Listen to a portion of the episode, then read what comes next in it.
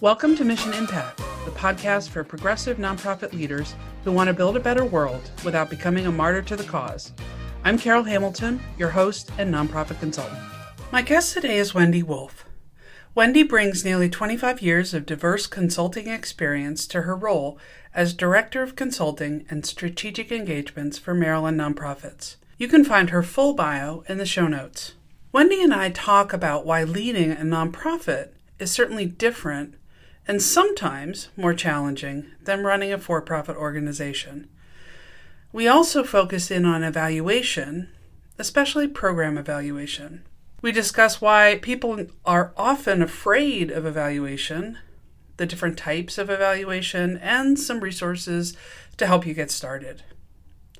I was struck in our conversation by Wendy's comments about how when people shift from leadership in the for profit to the nonprofit sector, the differing role of a board of directors can catch them by surprise. And they may find having to manage multiple constituent needs and perspectives challenging. And as we delved into evaluation, I appreciated Wendy's comment about deciding what level of evaluation you're trying to achieve. Without a large investment, you're unlikely to be able to prove the impact of your program. But just because you cannot prove it doesn't mean it's not worth trying to demonstrate your impact and outcomes. So, welcome, Wendy. It's great to have you on the Mission Impact podcast. Thank you so much for having me, Carol. It's lovely to be here. So, just to get us started, what drew you to the work that you do? What what really motivates you, and what would you describe, or how would you describe your why? That's a great question. And I want to say that my why started a long time ago, to over 25 years ago. So I, I will share why that happened. But one of the things that I love about the work that I do and what jazzes me all the time is that um, it's a very lonely job sometimes being the leader of a nonprofit. There are a lot of rules, and we have this notion in society that it's easier to run a nonprofit than it is to run a for profit. And I've done both, and I would disagree greatly. I would say that running a nonprofit takes a tremendous amount of skill and finesse and that it's a very lonely position to be at the top because there's a board element and the, who, are, who are your chief volunteers and hurting them and motivating them and getting them involved yet not having anybody overstep their bounds is a real dance. And being sustainable i guess is, is how i want to say that. So i think that's a really big challenge. And i find that sometimes we refer to ourselves internally at Maryland Nonprofits sometimes as job is to validate, do a lot of validating the instincts of, of executives and supporting the, the great work that people do. And if they had the, enough time and enough freedom in their calendars and enough space for strategic thinking, they wouldn't even need us. But we provide that um, clarity and that moment of taking a break to think about things in a different way. So that's that's what I love, but I really want to say how I started my why, how I got my why was I was at a local health department in Colorado and I was asked this was in 1993 and I was asked to sit on a brand new Centers for Disease Control and Prevention group, every state was told that you will not get another dime of funding if you don't create community engagement groups, community mobilization groups to help decision makers identify the priorities for um, AIDS dollars. And actually, at the time, we didn't even really know about HIV that much. Anyway, long story short, I was nominated to sit on this committee and I was so frustrated. We just went round and round and round and round. And it was one of my first professional jobs. It was early on in my career.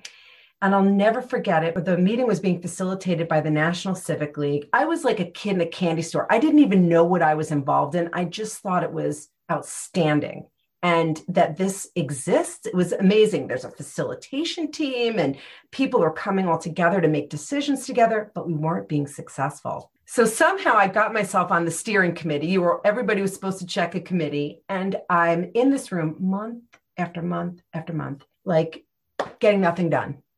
And so finally, seri- this exact thing happened. I pick up a marker and I jump up and I go, "Oh my god, who, what, where, when, how. And I just write it on the whiteboard. I'll never forget it. And we got stuff done. Facilitator comes up to me at the end. He goes, Do you facilitate meetings? And I was like, What's that? It felt so right and so good and and that's really how i got my start and after that i started working with the colorado department of public health and environment a little bit more through this process and then became a nonprofit executive we start i founded a nonprofit to work with intravenous drug users because at the time the rates were skyrocketing and we didn't have needle exchange and all those things so that was what really jazzed me which was somebody has to be the glue to all the genius in the room and i love that role I love to listen intently and to thread the story so that everybody can hear it clearly and we all same information so that we can act accordingly and together. So that's what I love. That's my why. Yeah, no, that I there's so many things that I want to follow up on uh, from that, and I think one of them is your comment at the very beginning where you said, you know, so often there's kind of this assumption that working in the nonprofit sector is easier. Running a nonprofit is easier than a for profit organization. You know, I've read so many articles about people who they come to the end of their career and they're like, I want to dial back and I'm going to go, you know, work at a nonprofit. And and and or nonprofits are always always being told, well, be more more businesslike. So I'd love for you to say a little bit more about what is it that you believe, or, or you, in your experience, um, really makes it harder to run a nonprofit than a for-profit organization. Yeah, and, and maybe harder is not the right word. It's it's that it's it they're they're they're they're just different. To me, they're different organisms. Nonprofits have significant cultural rules.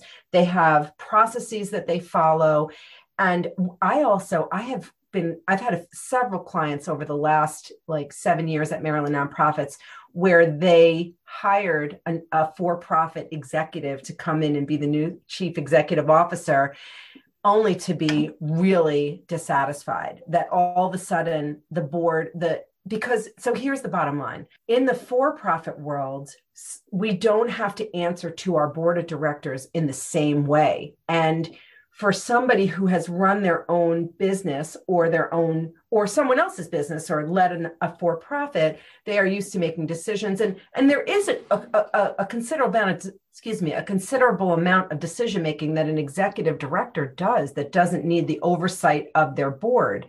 But when they do that's when a lot of problems and it's already a difficult relationship not difficult but unique relationship because there has to be attention given to the relationship between the executive director and the board chair. That is not a passive relationship. That is an active relationship. That is two people coming together to decide where are we heading. And they do this what every 2 years right? So they get somewhere. And and when you bring in a for profit person, they don't understand that always. So you get the Lone Ranger sort of aspect, which is, wait, why do I have to answer to you? But in fact, you do. So that's that's one element that I think is weird. And and then the other thing is that I think we don't relying on sales or product movement for a for profit to me seems a little easier. You have an unlimited, potentially unlimited revenue source, right? It just means that you have to be a little bit more creative. You have to narrow down who who your folks are that you're that you're marketing to. In the nonprofit, you have to figure out really creative, unique ways to sustain salary for everyone on your you know operating expenses and admin. And we have we have these rules that you can't have administrative overhead costs right? It's just well you can but you can't you can't always get funded for them. So it's just difficult and hard and not impossible but different. And I think it's just harder. I think it is. It's so interesting, especially with everything that's going on right now in the country and our democracy, that I think that the organizations that people spend a lot of their time in, whether they work for a for profit organization or a nonprofit or the government sector, obviously is government.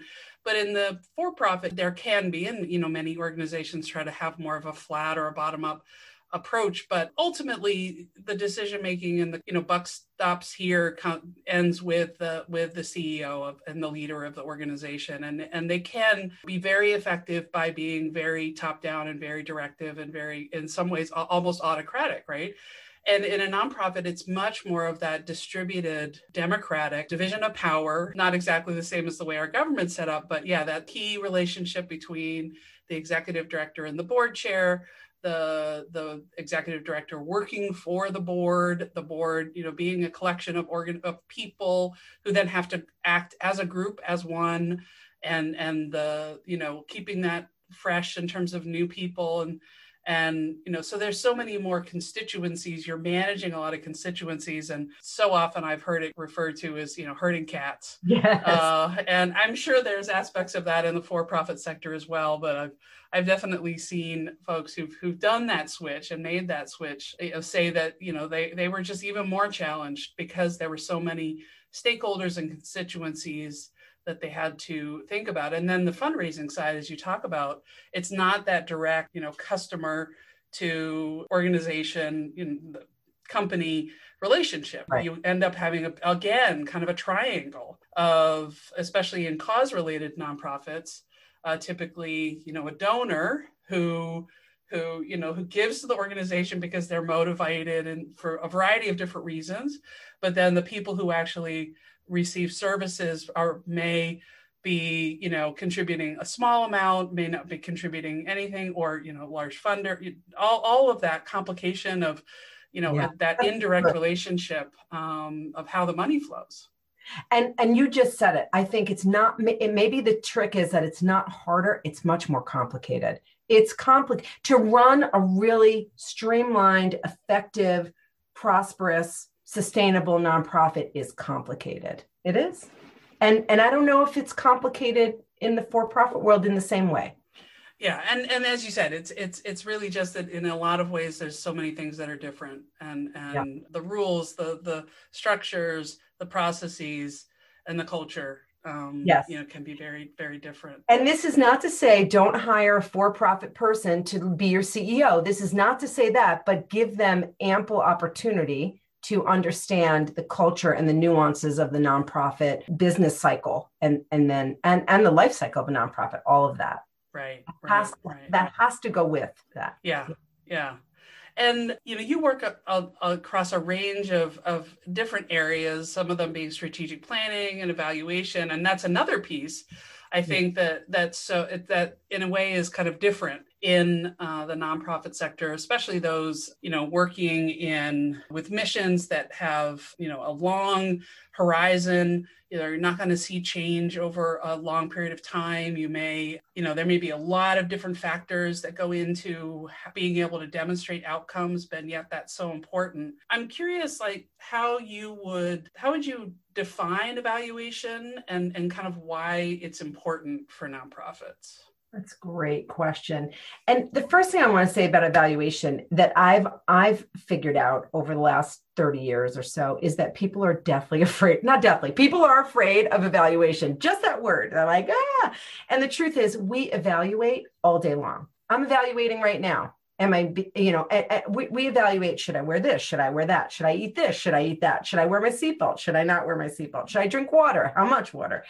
So the first thing about evaluation is that we do it all day long. That is how we get from moment to moment in this lifetime. We we and and we we decide where we're headed and we figure out the degree to which we have succeeded. So evaluation to me is and uh, this is such a sticky part because there's two pieces about evaluation. There is this whole notion of evidence-based programming and then there is this notion of what are you trying to accomplish? And how close are you to accomplishing that? Or what is the i always i love this phrase and i use it a lot when i when i work with people around evaluation. What we're trying to figure out is the degree to which something has been achieved. Has it been achieved fully? And what was that? And is there th- are there things beyond once it's been achieved fully that will keep happening? Or has it been achieved um, slightly or middle of the road. So, when we're evaluating the degree to which our programs are successful, we have to keep that in mind. It's not a did we do it or didn't we do it?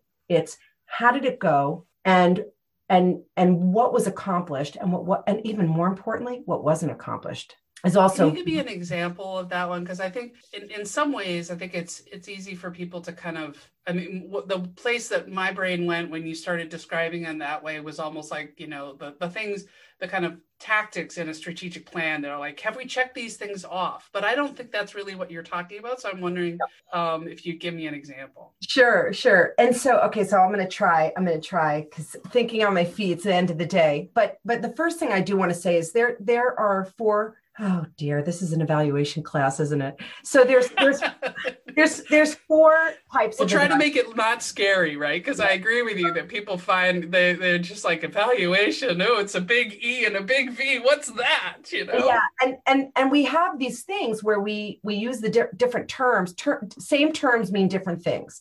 So the there's formative evaluation and that you execute when you are trying to determine if something will work. Informative evaluation, you are pilot testing, you are asking questions, you are talking to the community before you do anything to find out is this right? Is this wrong? Is that will it work? Won't it work? Here's a great example. Okay. And then, well, I'll, I'll get you the example in a second. Then you've got process evaluation, which is widget counting. How many brochures did we hand out? How many meetings did we did? How many people attended the meetings? When we do, then we have outcome and impact. Outcome evaluation is what happened and did that change anyone's life? Now, how has it changed someone's life now? And, and, and outcome evaluation to me and first of all there's also not one school of thought some people use different schools of thought and time frame but to me time frame is determines whether or not we use outcome evaluation or impact evaluation outcome tells me what occurred and how did that how um, was that set up for for people's lives to change did they change to what degree what worked what didn't work and then impact evaluation is longer longer down the path that says, okay, so what are the results? Did people change and was it lasting? That costs hundreds of thousands of dollars. Oftentimes, though, people interchange, mis- misuse the words impact and outcome. So just wanted to share that because even I think, in my opinion, and I, and I, I know a lot about evaluation. I'm not an expert. I don't like to call myself an expert in anything, but I know quite, I, I like it and I know quite a bit about it. So, a good example would be let's say um, we did a series of discussions in the community about um, quitting smoking, right? About, let me see if that's the one I want to use. Hold on. Oh, let's do nutrition. That's better. That's better. So we have, um, we're doing a series of discussions, and it's been so long since I've been in person with people that I'm like, do we even do that anymore? Yeah. All right. Let's pretend we're in person. We're doing community discussions. We invite the community in because we know that um, that that high blood pressure is is running rampant in a certain community, and we invite people in to help them understand how to control it. Right. And so, in the formative stage, we might ask five or six individuals from that community what should be in our program what would make this more meaningful how could we get people to come so we do all that work. We create some networks and we actually get quite a bit of people. We've had 50 people come. It's amazing, right? To two sessions, 50 people to two sessions. Could we say that that was a success? Yes, only though it was a process success. It was not an outcome that 50 people came because we have no idea the degree to which they are going to go home and make it change their lives. So maybe the class was about not using salt because we know that salt is really bad for high blood pressure. Well, the fact is that a lot goes into decision making. So the question is will two classes with wildly attended, which is great, that's nothing to sneeze at, but could we say that those two classes will will have a direct result in people's lives being changed? I don't know. I don't think so. So pro programs need to use this and this is why the logic model is so interesting and now we're really geeking out but i was like let's just get geeky on this so yeah tell people what a logic model is. I'm so sorry but it's so great because the logic model is the roadmap right? So it gives you an opportunity to go where do we want to be and then logically work backwards to from where we want to be, where we want the community to be, or the, our participants or the target population. And then we work backwards and ask ourselves, well, if we want to be there, does this make sense? Does this make sense? Does this make sense? Does this make sense? And so, and there's at this point actually in in our evolution, there are there is and and with the internet there are so many there are so many things that have already been evaluated that we could build on the successes of others without just developing new programs. So, evaluation provides an opportunity for us to be thoughtful, think strategically, and make sure that things are lined up to get the best result possible for the community. And, and logic is a great word because if it's not logical, if if it doesn't fit then you're not you probably are not going to have strong outcome results. So that was a five minute four hours in about five minutes. Yeah and i appreciate that because i think one of the things that actually having a group um, build that that logic model for themselves um, and and you know it sounds it sounds kind of geeky and cumbersome but really it's you know let's let's map out what our what our thoughts and assumptions are. And by by making it a visual and by going through the process you know you have a chance to dig into what those assumptions are. And and and, and one of them that you know i work with a lot of organizations that work in the uh, conservation and environmental field. And oftentimes you know especially around their program their work that's with people, often citizen scientists, or they're doing environmental education or other things like that. They, they can't measure that or, or demonstrate the impact of that in the same way that they can measuring, you know, the pollutants in a in a river, let's say. Yeah. Um, but so often the vision is that a group of people by participating in their programs will become advocates for their local river, let's say. Um, and yet you know when they think about what they're doing in their program you know their their goals are that the, that people will understand more about the river. And then you have to say okay well where's the it's kind of like you know the the geometry teacher wanted you to show that you their math and all your steps. How do you get the people from they understand a little bit more about their river and they've gone to it and they've been on it to this leap of then being an advocate? Like there's got to be some more ladder you know so so sometimes it's um well that's where we actually want to get this is what we're doing over here. How do we help people or you know it's probably a subset of the people take those extra steps yes. to move them closer to what we're hoping for rather than just being kind of a hope exactly. And that was a great illustration. You did the good example which is and and we have to be clear when we're writing proposals and talking to funders about what we're promising because those advocates no matter let's you know they are fired up. You know, those folks who come to that first session those environmental sessions they could be fired up and super excited. But we have to take into consideration what it takes to get to from information to action. And also the confounding factors that go into it. I could be absolutely jazzed. You could be the best person. I have come to both of your sessions. I walk away so excited. And then i go home and i've got three kids and I work full time and I'm exhausted and there's no time for myself. And even though my intention is to become an advocate, there are other things surrounding me. So what are you so so what we have to do in program planning and evaluation starts before people walk in the door. We have to think about what's the tra- trajectory of that person and how do we interact with them? And is that an okay is that an okay result that I've come to two things we've checked the boxes that we've had 50 people at each session and that's wonderful because that tells us that people are being they're changing in their awareness. But does it mean that they're taking action? And that's a different thing. And sometimes the change in action it takes much much longer and and the last thing i want to say is I, the word assumption is amazing in the logic model because along that we have there are so many assumptions that we have to consider when working with communities and we also have to look at I love the theory of behavior change by Prochaska and DiClemente, which says people go from pre contemplation to contemplation to action to maintenance and to relapse. I think. It might be really contemplation, action, maintenance, relapse. And so they are if if you are not in contemplation i have to know where my community is coming into a program so that i can figure out if i can help them change behavior.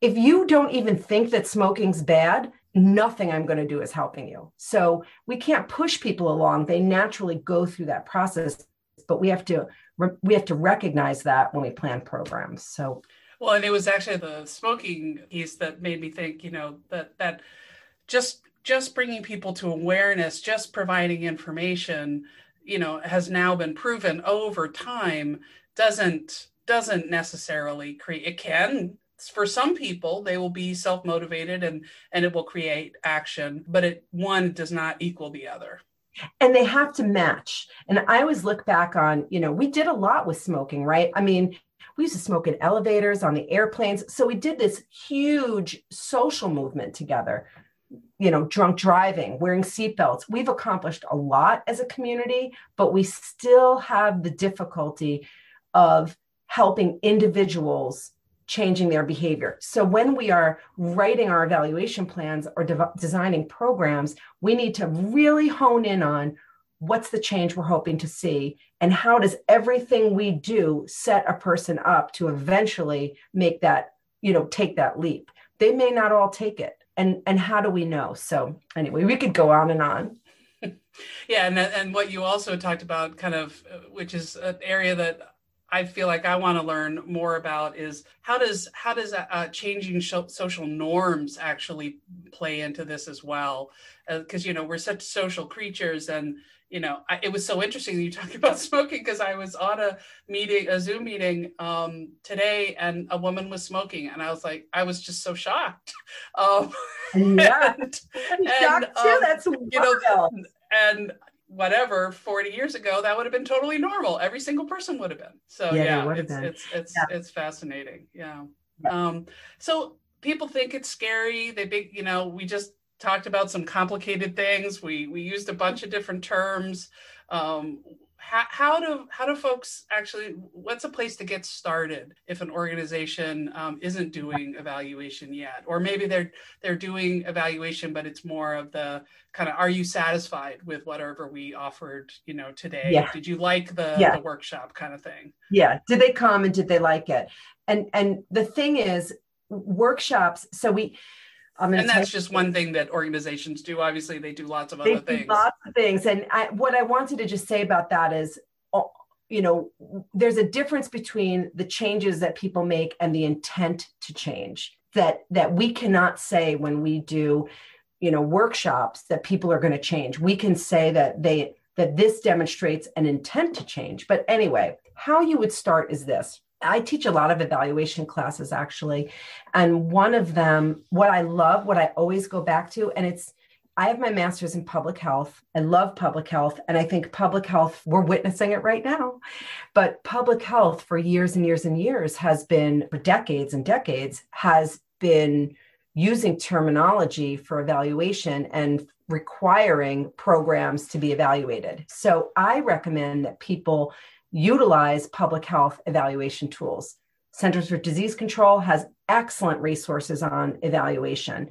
And to me, that is the most clear version of it. I would say any, you know, there are a lot of books on evaluation, grab one or go on it, but make sure that it's, you know, evaluation made easy. It doesn't have to be complicated. We are not talking about evidence-based evaluations that cost hundreds of thousands of dollars. We're talking about how do we build programs so that they're logical and that we can say, here's what we think will happen at the end of this. And then we have to backtrack and go, well, if we're if we're saying this is going to happen, how will we know? Okay, we've got to talk to people. How will we talk to them? Will we call them? Will we invite them to a meeting? Do we have to pay them for their time? So, so to me, the resources are definitely go to the CDC. Any public health organization that is doing evaluation is, I think, light years ahead of and has a lot of insight personally. Yeah, and you talked about that evidence-based um, work and programming, and you know, just the the investment that takes. But can you just say a little bit about kind of what that is, and sure, and and even if folks, you know, a, a small organization can't try to tackle something like that, what can they learn from what other people have done? Yeah, that's exactly right. So evidence based programs are ones that have gone through a fairly um, rigorous evaluation model to prove that their the structure of their programs and the design works and that if you hold what what's called fidelity if you if you hold to everything that they say has to that that has to be done you too can achieve with your target population the same results. So it costs lots of money. And one, one of the difficulties around the term evidence based programs is that it excludes anything that's not been evaluated already with in this very formal type of evaluation. And um, it's difficult. I think there's systemic issues around that because it's only the programs that have the money to do mm-hmm. evaluation that get noted as an evidence-based practice but there are other practices that work well. There are promising practices. There's there are lots of things that work. So i don't want to be political. It's it's it, i think you could google a little bit about the politics around evidence-based evaluation that you could see a bunch of the difficulties that exist around it. And it's and it i think personally wendy wolf thinks that just because a program isn't an evidence-based program does not mean it's not valuable and changing lives. It just means that it doesn't have the funding to become an evidence-based program. So so what we need to do those of us who don't have the money to prove the degree to which our program has been successful for large groups of people is to keep very, track of very good notes to make sure we understand who the target population is and what they come to the table with before they interact with us and that we can measure some way or demonstrate the change that has occurred between them before they came in and them after. And it might be anecdotal information it might not be scientific it might not be cutting edge data but it's interesting and profound, and lives are being changed. And that has to be honored because I have a great story that I love. Um, this was in West Baltimore a couple years ago. We stumbled across a gentleman who was, it was in the summertime. He'd create a fire in his uh, fireplace and people could see it from the road. And he had hot cocoa and he had a welcome sign. And he invited people to come sit around the fire and have a cup of cocoa and chat. And they would connect and they would um, and, and exchange information and help each other and get each other services. Is that an evidence-based program? No. Was it making a difference? You can you bet your butt it was. People were connected, people were getting resources, people had friends, they weren't alone. Those are all good things. Yeah, and even if you don't go to the step of uh, implementing measurement um, processes, just the fact that you've had a conversation to kind of unlock unlock those assumptions, I think can bring about shifts in the program, in the staff, in the board uh, around the understanding of what you're trying to achieve. Just that process, I think, can can have impact and can be valuable. Yes, and and the, my last my last plea is to carve out time at the be- before the program begins so that we once people walk through the door, we've lost an opportunity for measurement. So we want to understand, we want to really create some thoughtful time to understand what is it that we want to collect along the way. And I want to tell you, easier said than done. I myself have been, you know, have been uh have been in the middle of a program and been like, oh, we haven't done our valuation indicators yet. And so the idea is that we can never go back. People can't go unlearn something. So we need to know if we want to capture the degree to which people have changed, we need to know where they come in at. And then we can say, and, and really, even if it's not this scientific evidence based program, that change in a person's life is huge. And storytelling is enormous. And right now, I'm, I'm leading a, a fairly large project.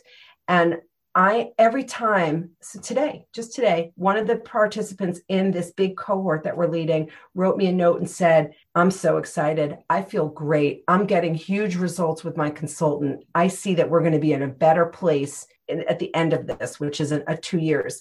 And I I saved that. I was like, I'm going to need this at some point. It's not scientific, but I can go back to it in two years. I can go back to that and go, this is where he was and and actually i wrote back can you get, be more specific so i can go oh this guy was at didn't have this this this and this now look at him yeah and i think that point of um, helping figuring out a way to capture some of that essentially that baseline of where folks yeah. are starting from um, you know you're always wanting to develop a program that meets people where they are so then yeah. also documenting that kind of starting point where they are is key to be able yeah. to then see the difference yeah yeah. And report it and stories. Stories don't stories do a lot. Storytelling is amazing. Right. It doesn't have to be it doesn't all have to be numbers there's uh, plenty of you know from a qualitative point of view that that yes.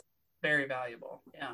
Yeah. Well yeah. yes we certainly we got geeky on on program evaluation but i mean it's so important and i think you know and i do think that uh, try to de- demystify it a little bit because you know, for the majority of nonprofits, smaller organizations, small budgets, and and yet they're being you know, hard to get started in that realm and hard to know. You know, they're dealing with so many different things and juggling a lot of different things to to kind of build that in as well seems hard but the benefit i mean what would you say uh, so for those smaller organizations kind of why is it worth spending the time to do it well, to to to plan out an evaluation strategy. Yeah, to try to try to try to incorporate, yeah, evaluate, uh, you know, a little more, just a little more, maybe evaluation more. into your into your um, yeah, just a little more. I think it's important. Yeah, I, first of all, I think it will be re- relieving because we are peppered or pummeled with the question of what's your pro, how's your program doing, what's the results, what's the impact,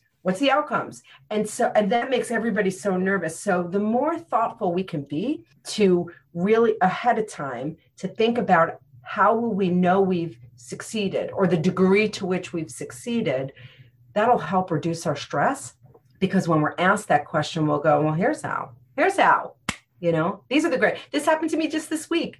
I had to write a report to a funder. And I was like, oh, well, I have that all written because I've been collecting this data all along just put it in this file, put it in the file. And then when time's to write the report, there it is.